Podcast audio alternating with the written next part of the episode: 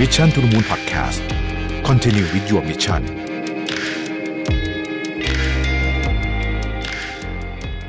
สวัสดีครับ ยินดีต้อนรับเข้าสู่ Mission to the Moon Podcast นะครับ คุณอยู่กับผมรวิศ หาญอุตสาหะครับ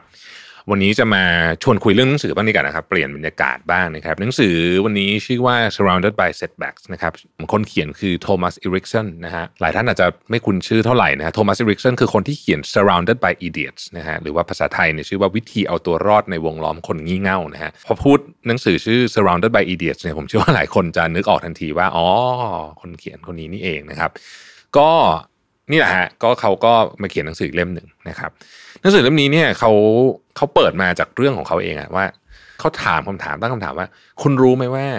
หนังสือที่ได้พิมพ์อะที่เขาได้พิมพ์อะตีพิมพ์อะเขาใช้เวลากี่ปี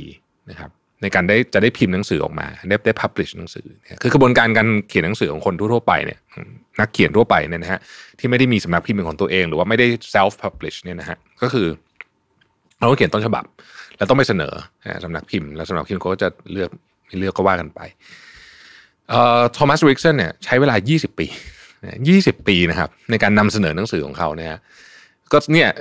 20 ปีนี้เขาก็นำเสนอหนังสือต่อสำนักพิมพ์ต่างๆนะครับ ไม่ประสบความสำเร็จตนปฏิเสธแล้วปฏิเสธเล่าจนเขาบอกว่าไอ้จดหมายปฏิเสธเนี่ยกองแบบสูงมันตั้งๆเลยเนี่ยนะฮะ หลายคนเนี่ยเจอ 20 ปีนี่ผมว่าอาจจะยอมแพ้นะครับแต่ว่าอีริกสันเนี่ยเขาไม่ยอมนะฮะเขาก็แก้ไขต้นฉบับ รับฟังคำติชมนะฮะเอามาปรับต้นฉบับนู่นนี่ต่างๆนะจนในที่สุดเนี่ยก็ได้เป็นหนังสือเล่มแรกของเขาก็คือ Surrounded by Idiots นี่แหละนะครับ แล้วก็ตอนนี้ขายไปแล้ว 3 ล้านกว่าเล่มนะฮะถือว่าเยอะมากนะครับ ถือว่าเยอะมากนะครับ ถ้าเราคิดว่าสมมุติว่าเล่มหนึ่งเนี่ยเขาได้สัก 40 บาท 10%อะประมาณ 40 บาท สมมุติได้ 40 บาทนะครับ3ล้านเล่มก็ 120 ล้านนะฮะ ใช่สามล้านเล่มประมาณร้อยยี่สิบล้านก็ถือว่าเป็นเงินที่แบบใช้ได้เลยทีเดียวนะฮะทีนี้เนี่ยคำถามก็คือว่าอะไรทำให้คนคนหนึ่งสามารถที่จะ เออเขาคงแก้ไข แล้วก็ต่อสู้กับความฝันที่ตัวเองอยากจะตีพิมพ์หนังสือนี้ได้ขนาดนี้นะครับ แน่นอนเขาคงไม่ได้ทำไอ้เรื่องนี้ตลอดเวลา แต่ว่า แต่ว่าเขาก็เล่าถึงให้ฟังว่า เออเขาเล่าจากตัวเองก่อนนะเขาบอกว่าตัวเขาเองเนี่ย เขียนหนังสือเล่มแรกคือ Surrounded by Idiots เนี่ยเขาก็เล่าผ่านหนังสือเล่มนี้ที่ผมกำลังจะเล่าให้ฟังเนี่ยนะฮะว่าประสบการณ์ 20 ปีเกี่ยวกับอุปสรรคปัญหาความย่อท้อสภาพจิตใจนะครับเขาต่อสู้ยังไงนะฮะแล้วในวิธีที่วินาทีที่อยากจะยอมแพ้เนี่ยนะครับเขาทำยังไงบ้างนะฮะ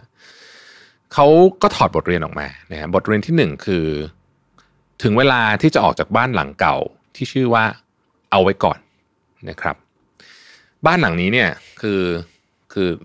เราเราเรามักจะมีบ้านหลังนี้กันทุกคนนะครับเขาบอกว่าเราเนี่ยจริง ๆ เราเกิดมาโตมาเนี่ยเรามีความฝันเรามีความตั้งใจ เรามีคำมั่นสัญญาที่ให้กับตัวเองไว้ว่าเราอยากจะทำนู่นทำนี่ทำนั่นนะครับจริงอยู่ที่สิ่งเหล่านี้ก็คอยปลุกใจนะฮะแล้วก็ให้กำลังใจเราเป็นอย่างดี แต่พวกมันจะไม่มีความหมายอะไรเลย ถ้าเกิดว่าเรายังไม่ลงมือทำนะครับ สาเหตุที่เรายังไม่ได้เริ่มต้นทำสักทีเนี่ยอาจจะเป็นเพราะว่าเราชินกับการอยู่ในบ้านหลังที่ชื่อว่าเอาไว้ก่อนนะฮะทุกๆวันเนี่ยเราตื่น นอนมาเนี่ยเราก็อาจจะดื่มกาแฟจากร้านเดิมทำงานที่คุ้นเคยกลับบ้านด้วยเส้นทางเดิมนะครับแล้วก็ใช้ชีวิตแบบเนี้ยนะครับ แต่ว่าเรามีความฝันนะ เรามีความฝันแต่ว่า เรารู้สึกว่าวันหนึ่งวันหนึ่งมันผ่านไปแล้วมันเหนื่อยอะเราก็เลยบอกว่างั้นไว้ก่อนละกันนะครับ เอาชีวิตตามตารางเดิมนี่แหละนะฮะโทมัสเริกสันบอกว่าไอ้บ้านหลังที่ชื่อว่าเอาเอาไว้ก่อนเนี่ยมันอบอุ่นนะแล้วมันก็สบายด้วยนะฮะมันชวนให้เราไม่อยากออกไปไหนเลย แต่เขาบอกว่า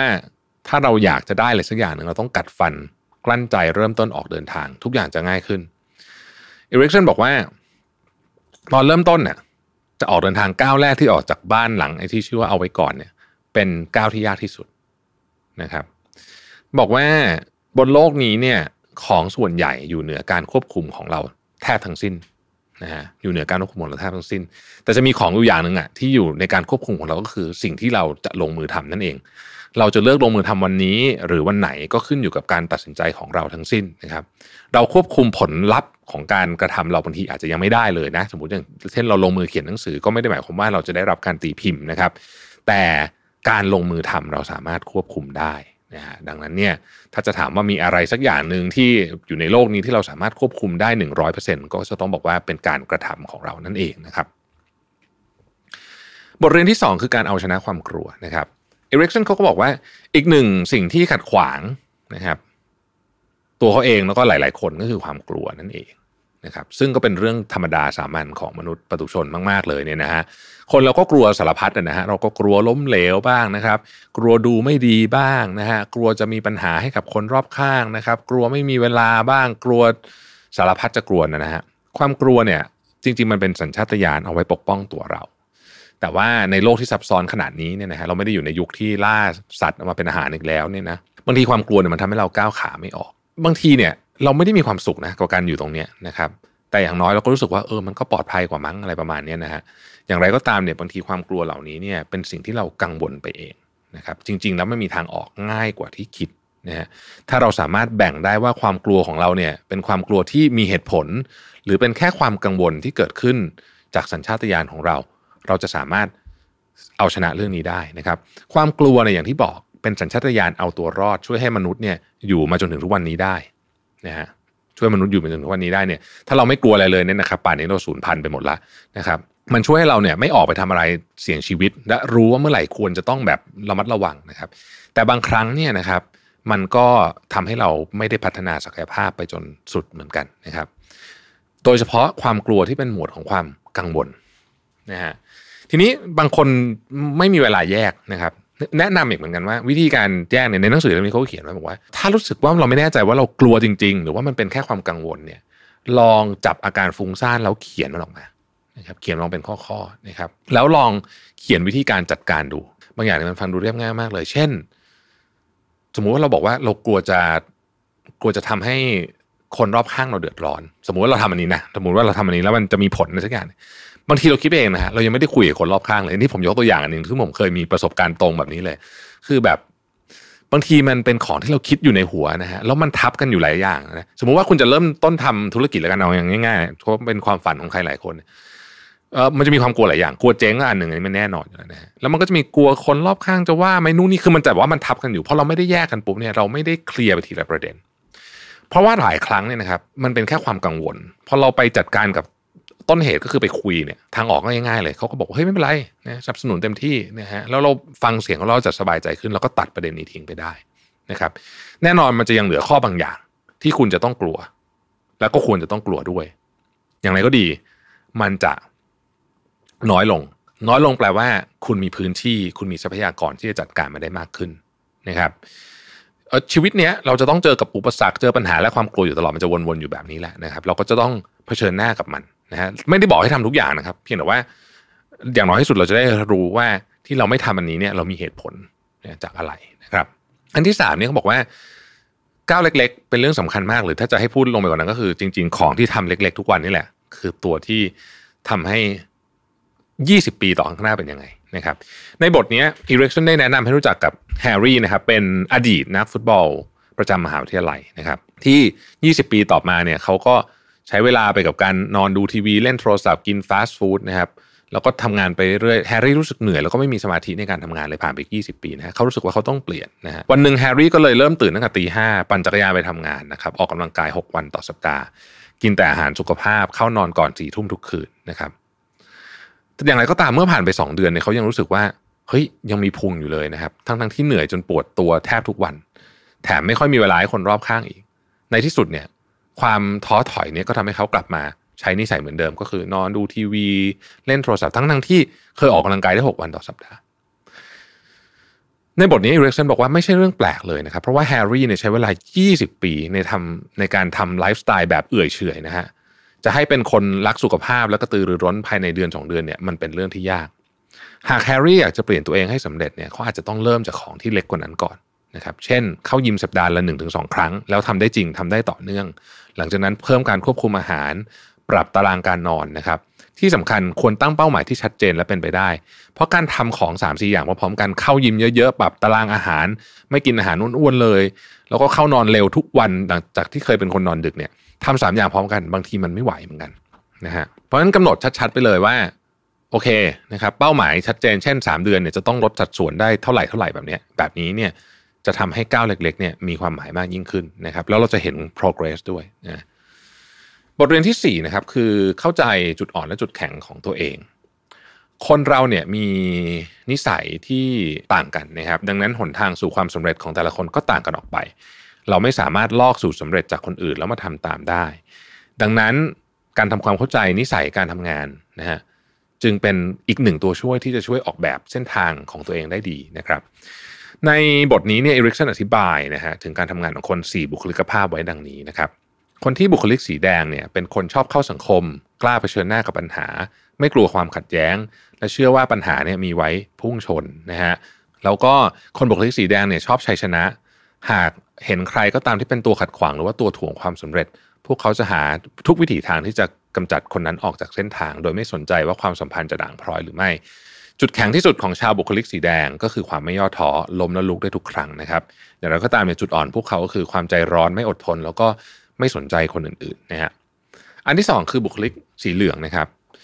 คนที่เป็นสีเหลืองเนี่ยเป็นคนที่ให้คุณค่ากับเรื่องของความสัมพันธ์นะครับ พวกเขาชอบที่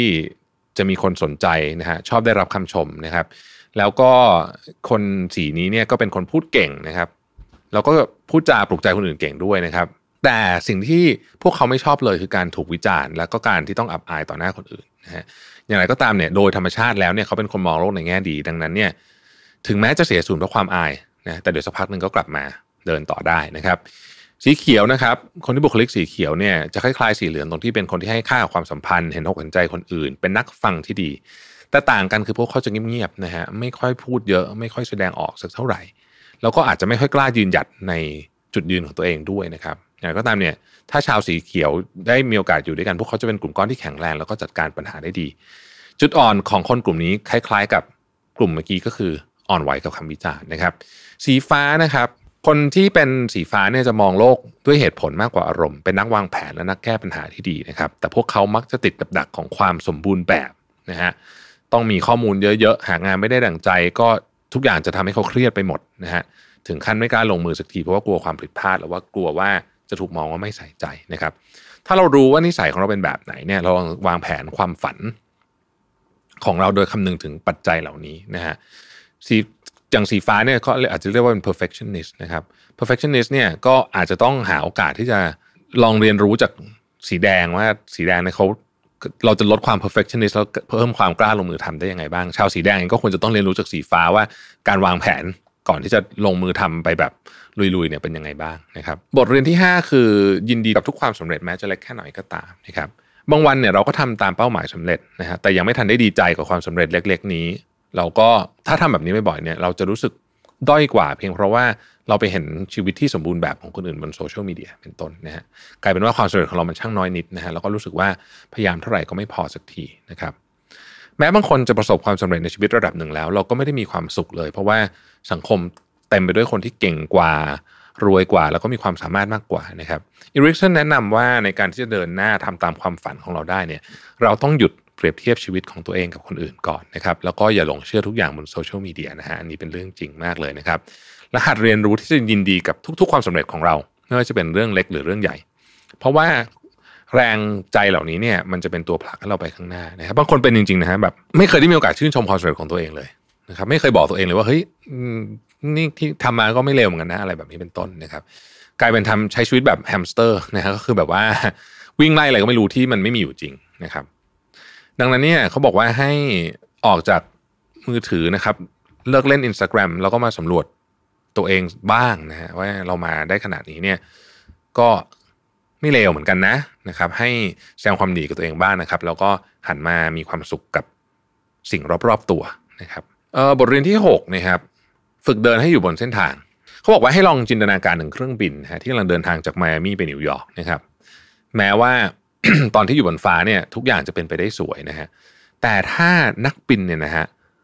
ออกจากเส้นทางการบินแม้เพียงหนึ่งองศาเท่านั้นเนี่ยนะครับบอกว่าผู้โดยสารอาจจะลงที่กลางมหาสมุทรแอตแลนติกแทนที่จะเป็นสนามบิน JFK นะฮะหนึ่งองศาในตอนแรกที่ออกจากสนามบินที่ไมอามี่เนี่ยมันดูไม่แตกต่างเท่าไหร่นะฮะแต่ผลที่ตามมามันแตกต่างอย่างมากเลยนะฮะนี่เป็นการเปรียบเทียบว่าการเดินทางของเราก็เช่นกันนะฮะการเดินทางตามเส้นทางในความความฝันของเราเนี่ยช่วงแรกเราจะเต็มไปด้วยไฟแบบแรงมากนะครับ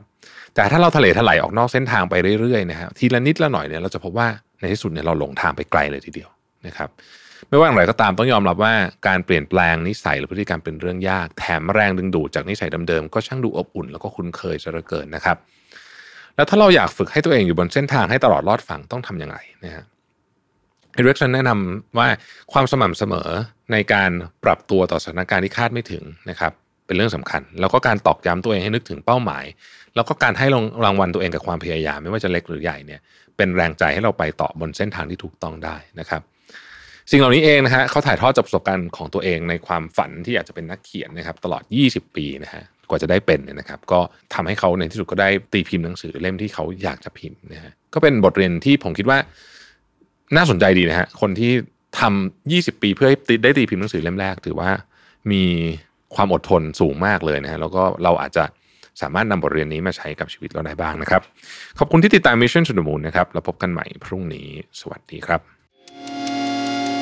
Mission to the Moon Podcast Continue with your mission